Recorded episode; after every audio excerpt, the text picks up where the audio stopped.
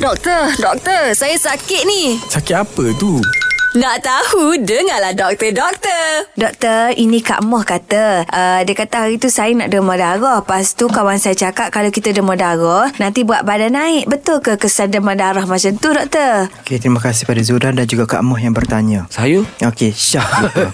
Okey, sebenarnya sebelum saya cakap pasal derma darah mengakibatkan berat badan bertambah, saya nak cerita pasal darah. Kita kena darah. Okay. Darah ni 7% daripada berat badan kita. Contohnya kalau daripada 80 kg ataupun 70 hingga 80 kg, komposisi darah dalam badan 4.9 liter hingga 5.6 liter sahaja.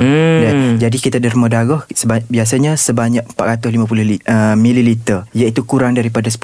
Sebenarnya dah banyak juga berbanding komposisi darah lah, 10% komposisi darah. Jadi dalam darah kita dia ada dua. Satu plasma, yang ni penting Plasma ni cecair kuning yang mengandungi nutrien, apa tu, garam dan yang memberi tenaga pada badan. Dan yang keduanya darah merah yang melawan mengangkut oksigen, darah putih yang melawan kuman dan juga platelet faktor pembeku. Okey, kita kena ingat tadi dia hilang 10% dan juga dia hilang plasma yang membawa nutrien. Okey, apabila kita derma darah, kita hilang dalam masa 30 minit 10%. Banyak.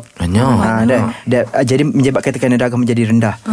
Satu, amount dia, isi padu dia hilang. Yang kedua, dia hilang nutrien dan dia hilang nutrien garam yang digunakan oleh badan tu, yang memberi tenaga kepada badan. Jadi sebenarnya garam yang hilang ni dia sepatutnya dihasilkan balik dalam tempoh 3 bulan. Tapi dia hilang secara mendadak. Kita nak ganti, replace secara cepat.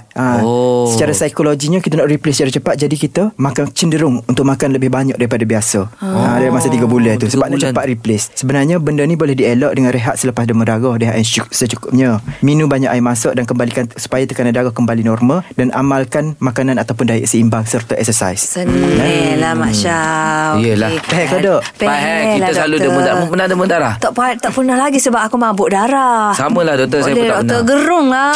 Nantilah kita akan cuba kuatkan semangat. Boleh doktor deh. Ha, jelas ke tidak? Nak dengar lagi tentang kesihatan? Dengarkan di Gegar Pagi setiap Ahad hingga Kamis pada pukul 9 pagi bersama Mat Syah dan Mat Zura.